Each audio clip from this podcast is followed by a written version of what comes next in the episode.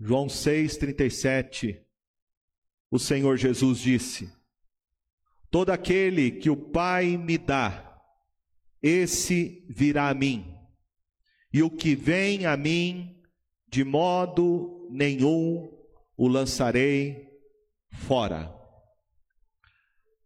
Eu quero meditar com você nessa noite sobre algumas doutrinas que são chamadas de doutrinas da graça de Deus.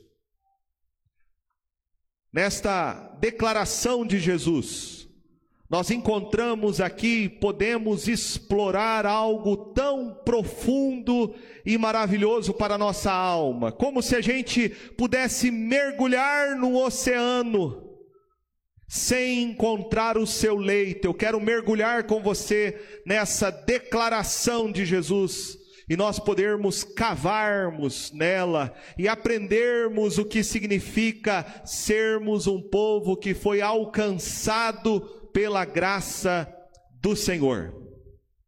Quando pensamos sobre a reforma protestante, e ontem, dia 31, foi o dia que nós celebramos 503 anos da reforma. Nós precisamos compreender que a reforma nada foi do que um movimento de restauração do Evangelho. Foi na reforma que homens levantados pelo Senhor num período de trevas espirituais foram levantados para resgatar o Evangelho que havia se corrompido naqueles dias pela igreja. Um evangelho que se transformou em algo ah, místico, sincrético. Um evangelho que deixou de ser o evangelho da graça para se tornar um evangelho centrado no homem, no mérito humano, onde para alcançar o perdão de Deus, o favor de Deus, o homem tinha que ter obras, ter méritos, guardar sacramentos e comprar o perdão de seus pecados que era vendido pelas indulgências da igreja. Não foi sem razão que Martinho Lutero, naquele dia, no dia 31 de outubro de 1517, ele afixou as 95 teses, contestando, fazendo uma série de afirmações que eram contrárias àquilo que a igreja estava pregando e ensinando nos seus dias. Ele fez isso no dia 31 de outubro, porque logo em seguida, no dia 2, era o dia de todos os santos. E as pessoas iriam comprar as indulgências com a promessa da igreja de que ia livrar do purgatório os seus parentes que haviam morrido. O Papa concedia uma bula, concedia um documento, uma indulgência, declarando que aquela pessoa que havia morrido estava livre do purgatório e ia para o céu. Lutero, mergulhando nas Escrituras, entendeu que nós somos aceitos não por méritos, não por obras, que alguém é salvo não porque compra a sua salvação com dinheiro, mas somos salvos unicamente pela graça de Deus, pela fé somente, por Cristo somente, para a glória de Deus. O que ele fez, na verdade, foi apenas restaurar o evangelho que havia sido corrompido e distorcido nos seus dias.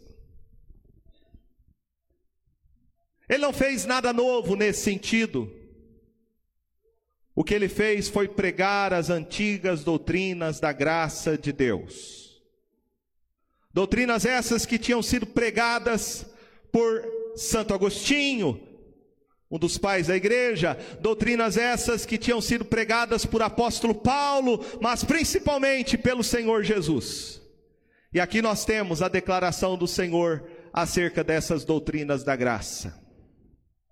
A primeira coisa, quando nós pensamos sobre essas doutrinas da graça, nós precisamos entender qual é a nossa condição e situação diante de Deus. Nós sabemos que graça significa o favor imerecido. Portanto, se é um favor imerecido, se é alguma coisa que Deus faz por mim, não é algo que eu consigo pelos meus méritos, não é algo que eu faço pelas minhas obras, não é algo que eu mereço receber da parte de Deus, senão graça não seria graça. Para entender a boa notícia de Deus para nós, para compreendermos o que é o Evangelho, nós primeiro precisamos compreender a nossa condição diante de Deus, a nossa situação diante dEle, e portanto precisamos compreender a má notícia em primeiro lugar. Antes da boa nova, antes da boa notícia, a gente precisa ouvir a má notícia. E essa má notícia não tem sido pregada nos púlpitos hoje em dia. A má notícia é que eu e você somos pecadores. A má notícia é que eu e você não podemos fazer nada para alcançar o favor de Deus pelas nossas obras. E nós podemos ver isso claramente nesse texto de João capítulo 6. O Senhor Jesus disse para aquelas pessoas, no verso de número 36, Porém eu já vos disse que, embora me tenhais visto, não credes. Jesus diz essas palavras num contexto onde ele havia feito um milagre. E o milagre nos é narrado nos versos anteriores. Um dia antes, Jesus havia alimentado uma multidão de pessoas. Ele havia feito um grande milagre onde ele multiplicou cinco pães e dois peixes. João registra que ele alimentou, no verso de número 10, quase cinco mil homens, sem contar mulheres e crianças. Podemos estimar 13 mil, 15 mil pessoas. Jesus fez um grande milagre ali. Ele alimentou aquela multidão de gente, e quando aquela multidão de gente viu ele multiplicando pães e peixes, aquela multidão, diz o texto, tentou arrebatá-lo para proclamarem ele como rei. Verso de número 15. Mas Jesus se retirou, foi para o monte orar, os seus discípulos pegaram o barco, cruzaram o mar da Galiléia, foram para o outro lado, rumo a Carfarnaum. Jesus anda sobre as águas e no dia seguinte, quando ele chega com seus discípulos do outro lado, o texto nos fala que algumas pessoas souberam que Jesus estava ali, e logo, logo se afluiu aquela multidão de gente para encontrar Jesus. E o texto nos fala, quando Jesus olha para aquela multidão de pessoas, verso 26, em verdade, em verdade vos digo, vós me procurais não porque vistes sinais, mas porque comeste dos pães e vos fartastes. Trabalhai não pela comida que perece, mas pela que subsiste para a vida eterna, a qual o Filho do Homem vos dará, porque Deus, o Pai, o confirmou com o seu selo. Jesus mostra qual era a motivação daquelas pessoas, por que, que as pessoas estavam procurando Ele, qual era o interesse que aquelas pessoas tinham por Jesus, e veja que a expectativa daquelas pessoas eram tão somente uma perspectiva humana e terrena acerca de Jesus. Eles queriam que Jesus fosse o Rei, o Messias humano para satisfazer as suas necessidades físicas e materiais. Essas pessoas procuravam Jesus pelas motivações erradas, porque isso revela a situação, o estado do coração humano. O homem está em trevas espirituais. O pecado cegou, segundo a Escritura, não somente o entendimento humano, não somente a sua vontade, tornando escravo do pecado, mas também as suas emoções, corrompendo-as. O homem, na verdade, não quer saber das coisas espirituais, ele só pensa nas coisas terrenas e materiais.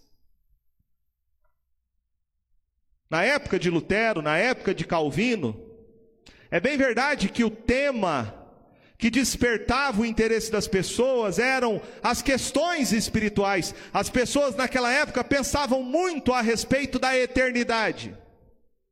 Pensavam sobre onde elas iriam passar a eternidade, se elas iriam para o céu, se elas iriam para o inferno. Hoje o homem moderno não pensa mais essas coisas. Hoje o que as pessoas hoje buscam é ter uma vida boa. Hoje a maioria dos homens e das mulheres pensam em termos puramente material. Eu quero ter uma casa, eu quero ter um carro, eu quero ganhar dinheiro, eu quero desfrutar das coisas deste mundo, eu quero ter prazer, eu quero ser feliz, eu quero ter paz. Embora o tema seja diferente, a situação espiritual dos homens continua sendo a mesma. Os homens estão em trevas, Todos caíram, estão destituídos da graça de Deus. E nós vemos claramente nesse texto que as pessoas procuram Jesus pela motivação errada, procuram Jesus com uma expectativa terrena, com uma visão puramente distorcida sobre quem era a pessoa de Jesus e o que ele veio fazer.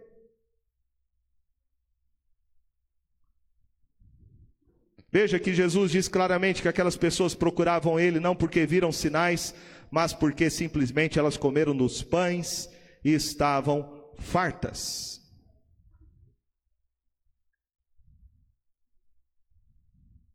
Jesus vai mostrar para essas pessoas que elas tinham que se preocupar com as coisas espirituais, elas tinham que se preocupar onde é que elas iriam passar a eternidade. Mas aquelas pessoas estavam preocupadas apenas com as coisas imediatas, em satisfazer a sua necessidade.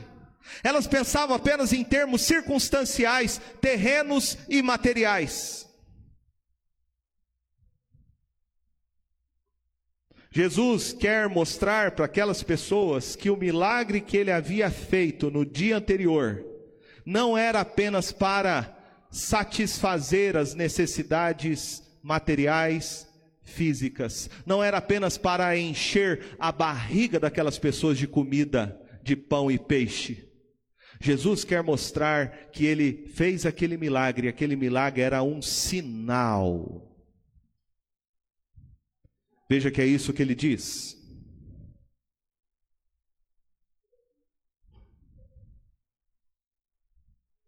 Vós me procurais, não porque vistes sinais, Jesus queria que as pessoas prestassem atenção no milagre e entendessem o milagre. Por que, que ele havia feito a multiplicação dos pães e dos peixes? Ele não fez apenas para satisfazer as necessidades físicas, ele fez para que aquelas pessoas entendessem que há uma necessidade muito maior nelas, que só ele poderia satisfazê-la. Só Ele poderia preencher o vazio da alma deles, só Ele poderia dar vida eterna àqueles corações. Por isso ele vai se referir logo em seguida à história do povo de Israel, que durante 40 anos foram sustentados pelo maná no deserto. E Jesus diz no verso 32: em verdade, em verdade vos digo: não foi Moisés quem vos deu o pão do céu, o verdadeiro pão do céu é meu Pai quem vos dá. Porque o pão de Deus, que é o que desce do céu e dá vida ao mundo, disseram-lhe: Senhor, dá-nos sempre desse pão. Veja que Jesus diz que quem alimentou aquele povo durante 40 anos não foi Moisés, não foi Moisés que proveu o pão, mas foi Deus quem proveu o pão. O pão ele veio do céu, é o Pai quem enviava o pão e sustentava o seu povo durante aquela longa jornada, aquela longa peregrinação. Mas aquele pão é para ensinar aquele povo de que o homem não vive do pão, mas o que faz o homem viver é a palavra que procede da boca de Deus. E então Jesus vai mostrar que Ele é o pão da vida. Ele diz, verso 35: Eu sou o pão da vida. O que vem a mim jamais terá sede, o que crê em mim jamais terá fome. Nós temos aqui sete declarações que são feitas no Evangelho de João, onde Jesus se apropria desse título de Deus. Eu sou. É a mesma palavra com a qual Deus se revela a Moisés. Pela primeira vez ali, quando Moisés viu uma sarça que ardia em fogo e não se consumia, e ele perguntou para Deus: Qual o seu nome? E Deus lhe disse: Eu sou o que sou, Moisés. E agora Jesus diz: Eu sou. Jesus é o Deus verdadeiro. Jesus não é um profeta, Jesus não é um rei humano, Jesus é o Deus que se fez carne e veio habitar entre nós. Por isso começa o Evangelho de João dizendo isso. No princípio era o Verbo, o Verbo estava com Deus, o Verbo era Deus. E o Verbo se fez carne habitou entre nós, cheio de graça e de verdade. Vimos a sua glória, glória como do unigênito do Pai o que Jesus está revelando aqui nesse milagre, nessa multiplicação de pães e peixes, é essa glória que ele tem com o Pai, que ele é o Filho unigênito, ele é o verdadeiro Deus, ele é o Eu sou. Eu sou o pão da vida.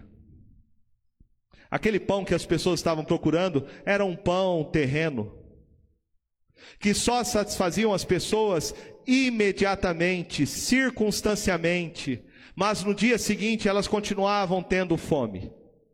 O que Jesus quer mostrar que ele é o pão da vida que alimenta a alma humana, que preenche o vazio humano. Existem necessidades em você, há necessidades na alma humana que nada neste mundo é capaz de preencher. Existem certas expectativas no nosso coração que este mundo jamais vai poder corresponder. O que Jesus está falando aqui é sobre anseios profundos da alma humana, uma busca de sentido, uma busca de realização, uma busca pela paz, uma busca por respostas que nada neste mundo é capaz e poderoso de nos satisfazer. O único que pode preencher a alma humana, o único que pode dar vida eterna é Jesus. Por isso ele diz: Eu sou o pão da vida. Mas mesmo ele tendo feito aqueles sinais, mesmo ele tendo multiplicado os pães e os peixes, veja que ele diz logo no verso seguinte: que embora as pessoas tenham visto ele fazer os milagres que ele fez, elas não acreditavam nele. E por que o ser humano não acredita em Jesus, não crê que Jesus é o único Salvador? Porque o ser humano está longe de Deus. Essa é a má notícia. O homem está em trevas espirituais, ele é escravo do pecado e ele não consegue por ele mesmo crer que Cristo é o seu único Salvador. O pecado não somente causa obscuridade no entendimento do homem acerca de quem Cristo é e por que ele veio a este mundo, mas também o pecado torna o homem incapaz, indisposto, averso a todo bem e inclinado a todo mal. Isso é muito claro aqui nesse contexto, porque as pessoas estavam procurando Jesus apenas pelas coisas terrenas e circunstanciais. Eles não queriam Jesus como salvador deles, eles queriam Jesus como um rei para corresponder às suas expectativas terrenas. E aqui nós aprendemos então o segundo ensino de Jesus diante dele compreender a incapacidade e incredulidade dos homens, então ele faz essa declaração que lemos no verso 37. Todo aquele que o Pai me dá. O que Jesus está aqui reconhecendo é que o homem jamais vai crer nele por si mesmo por causa da sua incredulidade, por causa das suas trevas espirituais, porque o seu coração é averso, ele é inimigo de Deus. Para alguém vir ao encontro de Cristo, ele primeiramente precisa ser alguém alvo da misericórdia, das, ah, da graça, da escolha soberana de Deus. Todo aquele que o Pai me dá. Jesus está reconhecendo aqui algo que é maravilhoso na Escritura de nós entendermos, que é a respeito da eleição incondicional de Deus Pai.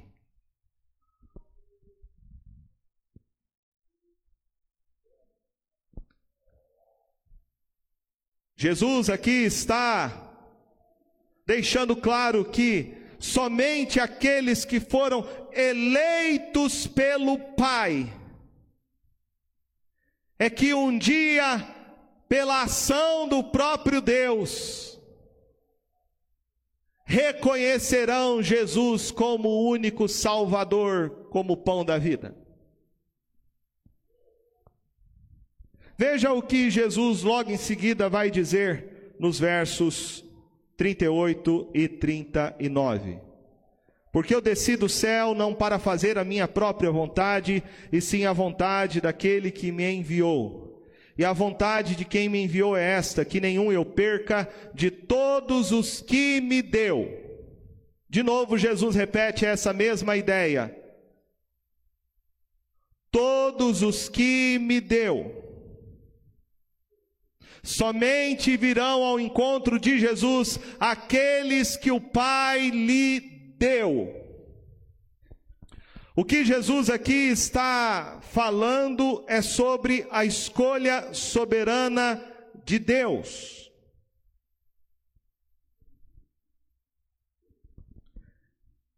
É o tema que o apóstolo Paulo vai desenvolver depois, quando ele escreve a carta que nós lemos no início do culto nesta noite. Em Efésios, capítulo de número 1, onde ele diz no verso 4: Assim como nos escolheu nele antes da fundação do mundo, para sermos santos e irrepreensíveis perante Ele, e em amor nos predestinou para Ele, para adoção de filhos por meio de Jesus Cristo, segundo o beneplácito da Sua vontade. Verso 11: Nele digo, no qual fomos também feitos herança, predestinados segundo o propósito daquele que faz todas as coisas, conforme o conselho da Sua vontade. Paulo escrevendo em Romanos capítulo 9, verso de número 10 ao verso 13, ele diz: E não ela somente, mas também Rebeca, ao conceber de um só Isaac, nosso pai, e ainda não eram gêmeos nascidos, nem tinham praticado bem ou mal, para que o propósito de Deus quanto à eleição prevalecesse, não por obras, mas por aquele que chama. Já fora dita ela, o mais velho será servo do mais moço, como está escrito: Amei Jacó, porém me aborreci de Esaú. Veja esses textos falando da eleição divina. Deus é quem escolhe. Não é você que decide crer ou não crer em Jesus. Não é você que escolhe aceitá-lo ou não como seu Salvador. É Deus quem nos escolheu. E o texto fala que Deus nos escolheu soberanamente. Deus nos escolheu antes da fundação do mundo. Deus nos escolheu sem termos nenhum mérito. Deus nos escolheu e nos elegeu por graça. O Senhor Jesus disse essa mesma coisa para os seus discípulos em João capítulo 15, verso de número 16. Olha o que ele diz: Não fostes vós que me escolhestes a mim, pelo contrário, eu vos escolhi a vós outros e vos designei para que vades e deis fruto e o vosso fruto permaneça. Veja o que Jesus diz: Não foram vocês que me escolheram eu sei que a gente fala isso, mas não é teologicamente correto. Normalmente a gente fala assim: ah, eu aceitei Jesus. Eu decidi me converter a Cristo.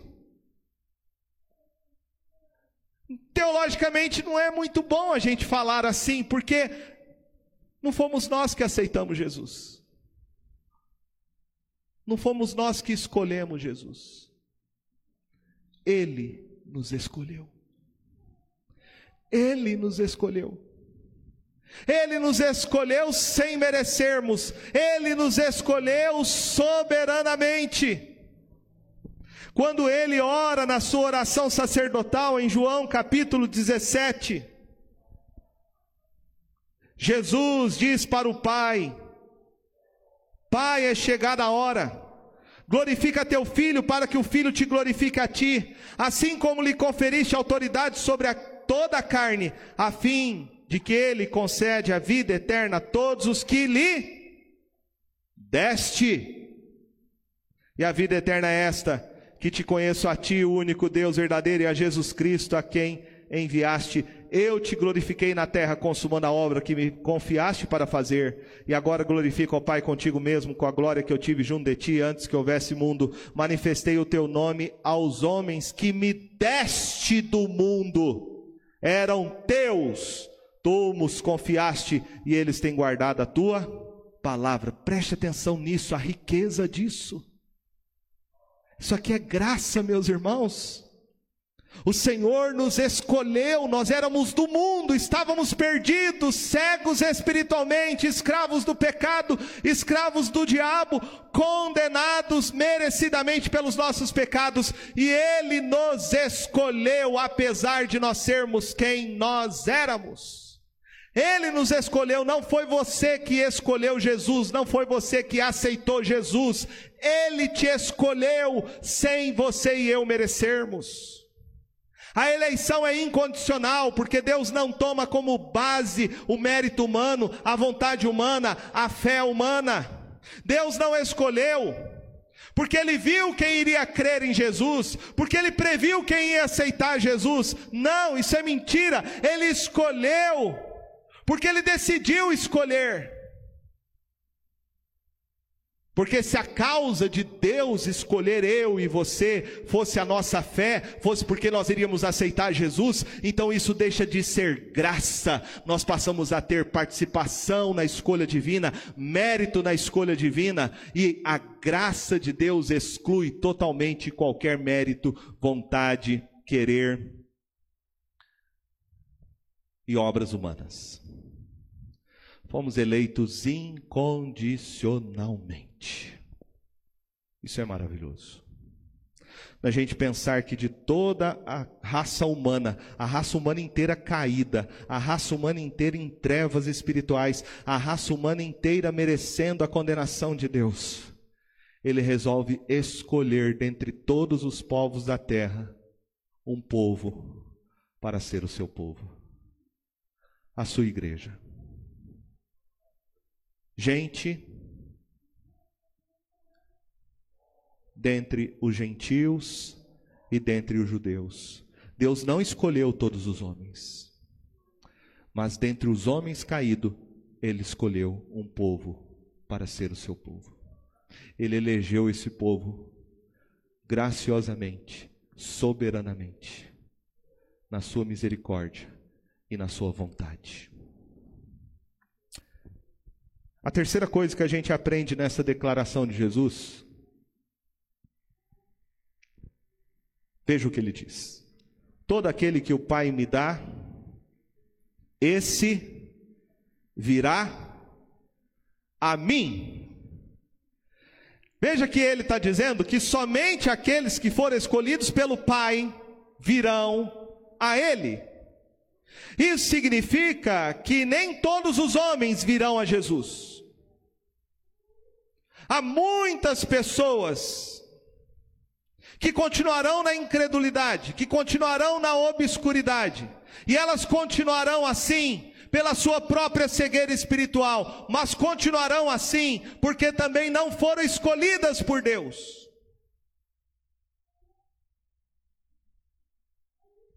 Jesus diz: todo aquele que o Pai me dá, os escolhidos, os eleitos, esse virá a mim.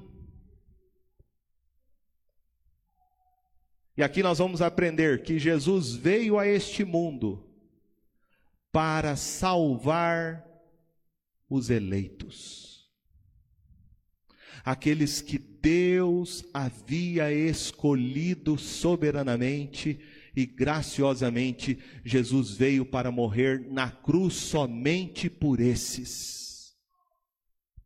Veja o que ele diz logo em seguida: Porque eu desci do céu, não para fazer a minha própria vontade, sim a vontade daquele que me enviou. E a vontade de quem me enviou é esta: que nenhum eu perca de todos os que me deu às vezes pessoas pegam o texto e distorcem o texto e, e colocam no texto aquilo que são as suas ideias. Muita gente, por exemplo, pega essa palavra, todos, e acha que Jesus está falando de toda a humanidade. Ele não está falando de toda a humanidade no texto. Jesus está falando de todos os que me deu. Jesus está falando exatamente dos eleitos daqueles que o Pai escolheu soberanamente, e é por esses, Jesus está dizendo, é por esses que ele veio fazer a vontade daquele que o enviou. Ele veio salvar essas pessoas que foram eleitas pelo Pai. Ele veio salvar a igreja eleita de Deus. Ele veio dar sua vida pelos escolhidos. Ele veio morrer na cruz pelos eleitos.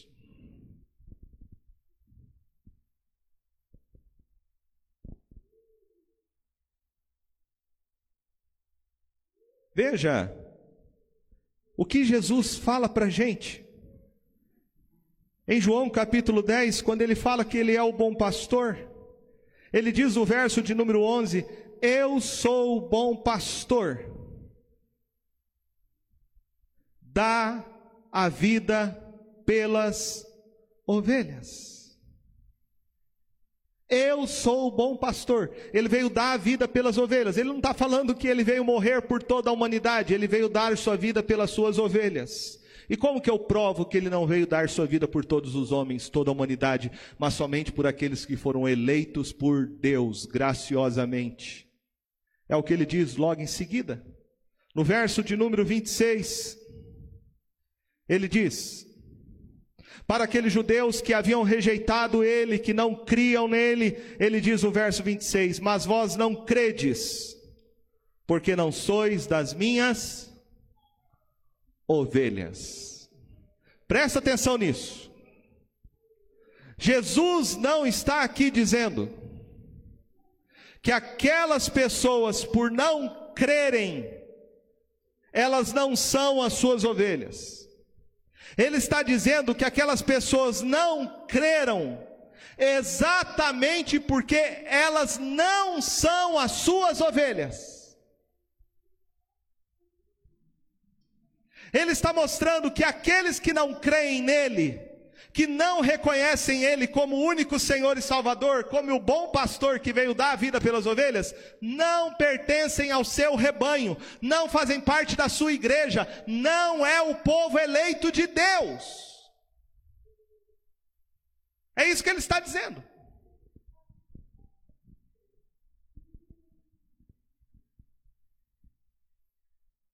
Jesus veio dar a vida dele, meus irmãos, não como uma oferta de salvação, não é isso. Todas as vezes que a Bíblia fala sobre a morte de Jesus, ela não fala da morte de Jesus como uma possibilidade de salvação para os homens. Todas as vezes que a Bíblia fala sobre a morte de Jesus, falando que Jesus morreu como redenção, como propiciação, como expiação, como reconciliação, como salvação, a Bíblia trata da morte de Jesus em termos de garantias de salvação. Jesus não morreu naquela cruz para jogar fora o seu sacrifício. Ele não morreu na cruz para tentar salvar os homens, que no final ele não consegue salvar. Se eu interpretar a morte de Cristo como apenas uma oferta de salvação e não como uma consumação de salvação, esse Jesus é um fraco impotente que tentou salvar aqueles que ele queria e no fundo, no fundo, no fundo e no fim, ele não conseguiu. Não é isso que a Bíblia me ensina. A morte de Jesus é suficiente e eficaz para salvar aqueles por quem ele deu a sua vida. E ele veio dar a sua vida pelo povo eleito de Deus. Todos que foram eleitos pelo Pai são dados a Jesus para ele ser o salvador deles nenhuma gota, meus irmãos, do sangue de Cristo, nenhuma gota sequer foi derramada naquela cruz inutilmente. A morte de Jesus é uma garantia de que ele salvou e comprou com seu sangue o povo que Deus Pai lhe deu para ser o salvador deles. Em quarto lugar, a gente aprende uma outra doutrina da graça de Deus, deste evangelho maravilhoso que Jesus diz. Olha aí, verso 37: Todo aquele que o Pai me dá, esse virá a mim, e o que vem a mim, e o que vem a mim, Jesus aqui está dizendo que aqueles que foram eleitos pelo Pai, da geração de homens e mulheres caídos, cegos espiritualmente, esse povo eleito é por quem ele deu a sua vida, e aqueles por quem ele deu a sua vida virão a ele. Ele não está dizendo, ah, talvez eles venham. Se depender da vontade deles, eles venham. Se eles quiserem, eles venham. Se eles me aceitarem, eles vêm. Se eles crerem, eles vêm. Não, ele está dizendo, eles virão a mim. Jesus está aqui declarando uma verdade. Eles virão a mim. Veja o que ele fala no verso de número 65. Por causa disto, é que vos tenho dito: ninguém poderá vir a mim, se pelo Pai não lhe for concedido. Veja o que ele fala em João capítulo 10. Quando ele diz, no verso de número 27, as minhas ovelhas ouvem a minha voz, eu as conheço e elas me seguem. Jesus, como nosso bom pastor, ele conhece as suas ovelhas, ele diz. Ele sabe o nome de cada um daqueles que o Pai elegeu e por quem ele deu a sua vida naquela cruz. Isso é maravilhoso de nós pensarmos. Que a morte de Jesus, ela foi tanto definida quanto objetiva. Ele sabia por quem ele estava dando a sua vida. Ele sabia o seu nome. Você que foi escolhido por Deus Pai, graciosamente, soberanamente. Mas não somente isso, ele diz: Eu chamo as minhas ovelhas eu chamo e elas me seguem. Elas não vão atrás do estranho, porque elas reconhecem a voz do seu pastor. Como é que Jesus chama as suas ovelhas? Como é que ele chama o seu povo eleito? Como é que ele chama a sua igreja? Ele chama a sua igreja por meio da pregação do Evangelho. É por meio da pregação. É quando você entende o que Jesus fez por você. E você entende o que Jesus fez por você, não por você. Não pela sua capacidade, não pela sua inteligência, não pela sua perspicácia. Você entende o Evangelho porque o Espírito Santo te dá entendimento do que Cristo fez por você. Você entende o Evangelho porque o Espírito Santo te faz nascer de novo. Você entende o Evangelho porque o Espírito Santo de Deus abre o seu coração para compreender quem Cristo é. É obra da graça de Deus, é Ele que nos chama. Eu posso aqui ficar esbravejando, gritando, ou falando mansamente, docemente, tentando chamar pecadores para se converter a Jesus. A minha voz chega só até no teu ouvido. Só. Chega na casa de quem está assistindo agora. Mas a voz do Espírito Santo penetra o coração humano. Quando ele chama, ele chama. Quando ele chama, ele transforma o seu coração ele te desarma interiormente, ele quebra suas resistências espirituais. Não é que ele te chama e você resiste, não. Quando ele te chama, ele te chama graciosamente, ele muda as disposições internas do seu coração e você vai correndo para ele. Só que você vai correndo para ele porque isso é a resposta tua ao chamado dele, é porque ele mudou o teu coração, é porque ele inclinou o seu coração para ele. Você ama ele porque ele te amou primeiro.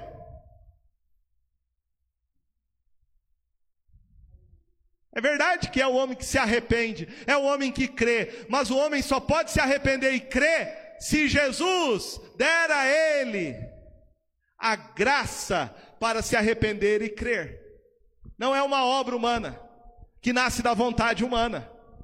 Veja o que diz João, capítulo de número 1, verso de número 12 e 13, que diz assim: Mas a todos quantos o receberam, deu-lhes o poder de serem feitos filhos de Deus, a saber, aos que creem no seu nome, os quais não nasceram do sangue, nem da vontade da carne, nem da vontade do homem, mas de Deus. Preste atenção nisso.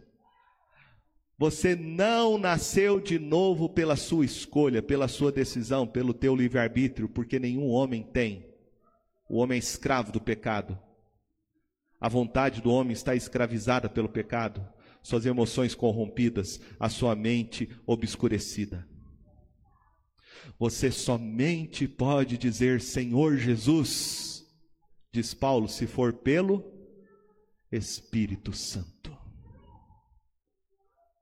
Você não nasce de novo pela vontade, pela sua vontade, pelo seu querer.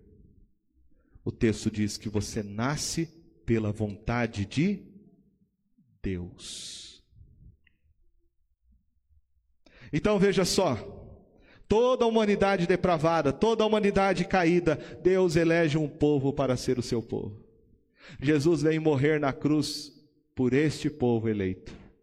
E agora ele chama pela pregação e ação do seu Espírito Santo este povo eleito dentre todos os povos da terra para reconhecê-lo como seu único Senhor e Salvador.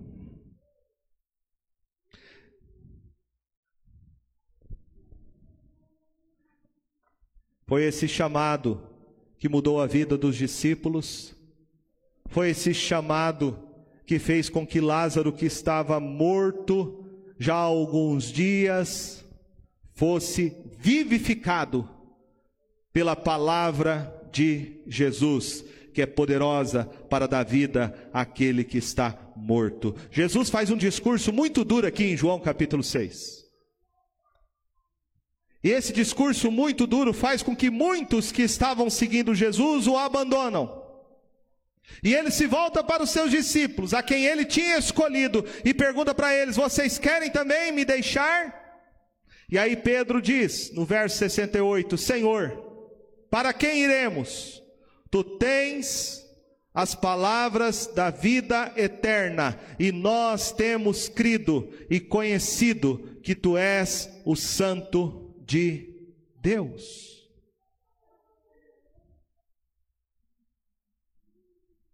Jesus disse no verso 63: o espírito é o que vivifica, a carne para nada aproveita. As palavras que eu vos tenho dito são espírito e são vida. O chamado de Jesus é eficaz, as suas palavras transformam o coração do, do homem, elas nos dão vida. Diz Paulo Efésios capítulo 2, verso 1, que nós estávamos mortos nos nossos delitos e pecados, e ele nos deu vida. A reforma protestante, meus irmãos, pregou isso. De que o homem nada pode fazer pela sua salvação, o homem não pode contribuir com as suas boas obras para ser salvo. Deus não te premia porque você é uma pessoa boa. Não, o homem nada pode fazer por si mesmo. O homem somente recebe a graça salvadora em Jesus porque ele recebe o dom da fé e do arrependimento. Lembro que a Bíblia diz que Jesus é o autor e consumador da nossa fé. É ele quem cria a fé e ele quem consuma esta fé que um dia ele nos deu para crer nele. Em último lugar, Jesus diz na sua declaração: Todo aquele que o Pai me dá, esse virá a mim, e o que vem a mim, de modo nenhum o lançarei fora. Verso 39: A vontade de quem me enviou é esta: que nenhum eu perca de todos os que me deu, pelo contrário, eu o ressuscitarei no último dia.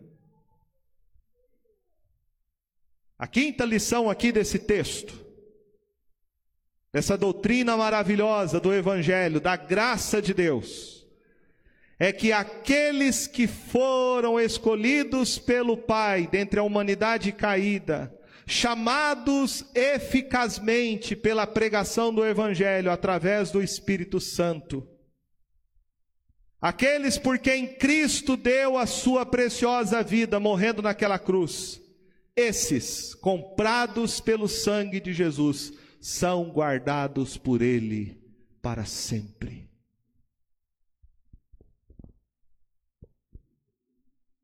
Ele diz que ele veio exatamente para não deixar nenhum dos que o Pai lhe deu se perder. Perder aqui significa irem para o inferno serem condenados eternamente pelos seus pecados. Jesus está aqui garantindo para nós, para aqueles que foram alcançados por Ele, de que Ele vai nos guardar, de que Ele vai nos preservar, de que Ele vai nos dar condições para permanecermos firmes. É verdade que a nossa fé pode oscilar,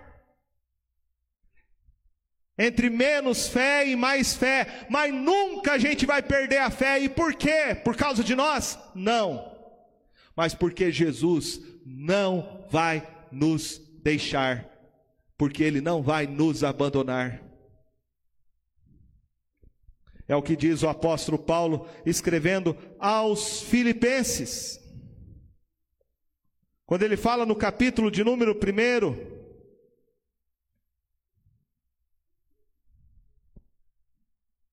Verso de número, capítulo 2, verso de número 13, quando ele diz: Porque Deus é quem efetua em vós tanto querer como realizar, segundo a sua boa vontade. Veja, é Ele quem efetua em você tanto querer, O querer aqui é se arrepender e crer em Cristo. Como realizar a vida de santidade, de santificação, até o dia de Cristo, até o dia da volta de Cristo. O apóstolo Paulo, falando sobre essa belíssima doutrina da graça de Deus em Efésios, ele nos diz assim, Efésios capítulo 1, o verso de número 13 e 14, ele diz: Em quem também vós, depois que ouvistes a palavra da verdade, o evangelho da vossa salvação, tendo nele também crido, fostes selados com o Santo Espírito da promessa, o qual o penhor da nossa herança, até o resgate da sua propriedade em louvor da sua glória. Veja, aqueles que foram eleitos, predestinados para serem salvos por Jesus, por quem Jesus deu sua vida, ouvem o evangelho esses são convertidos por obra do Espírito Santo de Deus. E o Espírito Santo de Deus passa a ser, segundo o texto, ele passa a ser o teu selo, a tua marca, de que você pertence a Ele. A ideia aqui de Paulo de selo, de marca, era aquela carta que era marcada e tinha a garantia de chegar até o destino, e tanto que o Espírito Santo é também o penhor. O penhor, garantia. Até o resgate, diz Paulo, da propriedade, que somos nós, sua igreja. Aqueles que foram alcançados por Jesus. O Espírito Santo passa a habitar em você. Então não existe essa ideia, sabe? Você ah, se arrependeu, creu em Cristo, hoje você está salvo, amanhã você pode perder a salvação. Aí no outro dia você se arrepende do seu pecado, você ganha a salvação de novo. No outro dia você perde de novo, você ganha de novo, perde de novo, ganha de novo, perde de novo. Não, não é isso. Uma vez salvo por Jesus, salvo para sempre. Salvo para sempre. Veja o que ele fala em João capítulo 10. Quando ele fala das suas ovelhas, no verso de número 28, ele diz: Eu lhes dou a vida eterna Olha, se você recebe a vida eterna em Jesus, é uma vida que não acaba.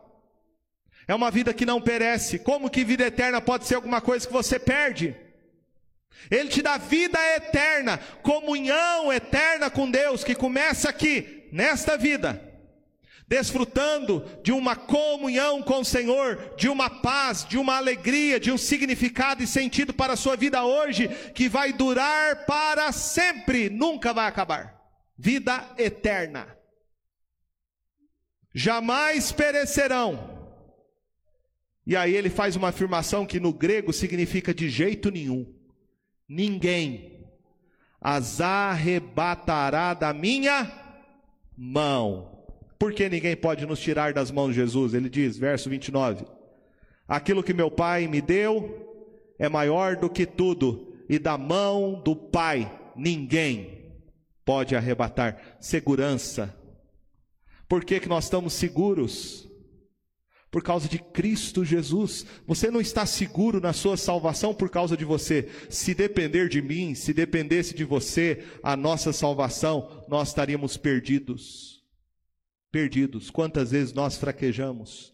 Quantas vezes nós somos tomados pela incredulidade, pela dúvida?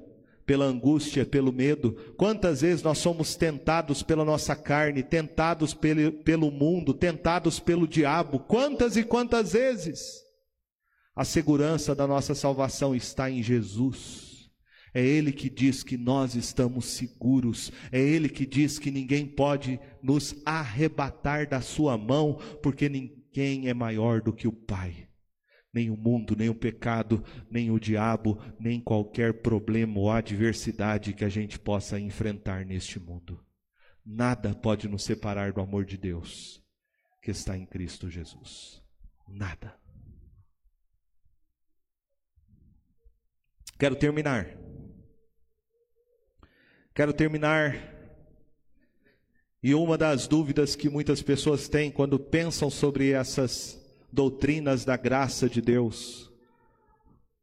Quando medita sobre o que é o Evangelho, uma das perguntas que normalmente as pessoas fazem é: será que eu sou então um eleito?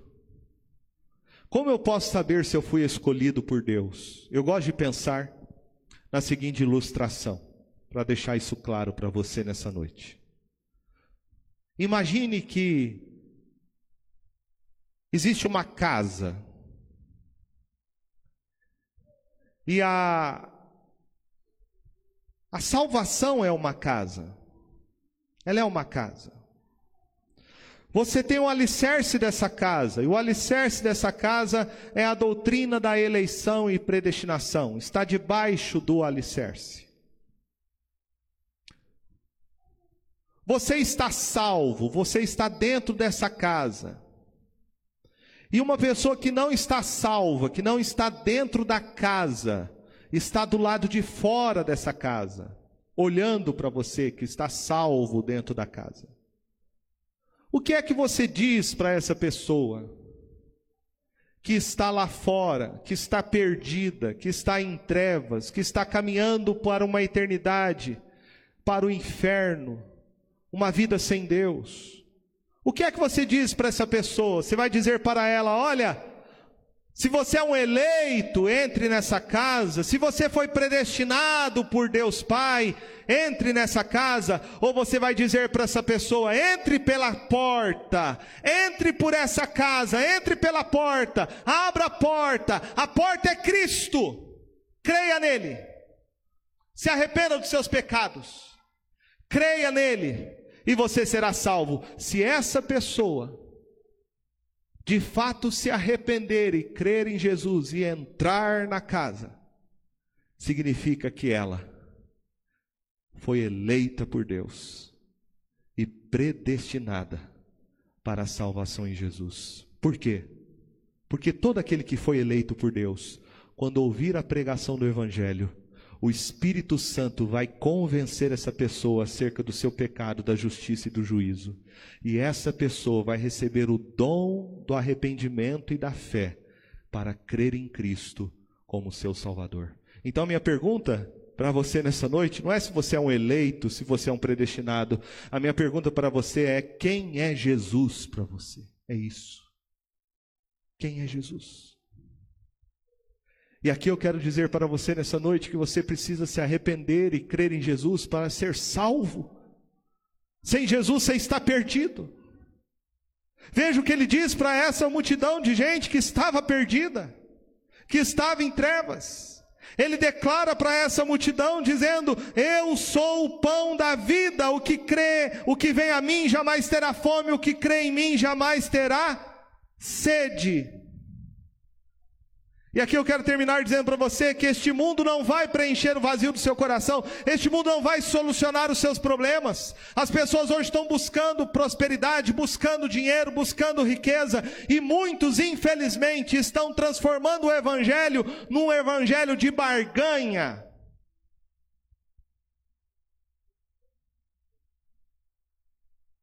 No evangelho de barganha, de troca, como era na Idade Média. Por isso precisamos, meus irmãos, ser uma igreja reformada. Igreja reformada é igreja que volta para o Evangelho. Essa reforma que a gente precisa. Ser uma igreja bíblica.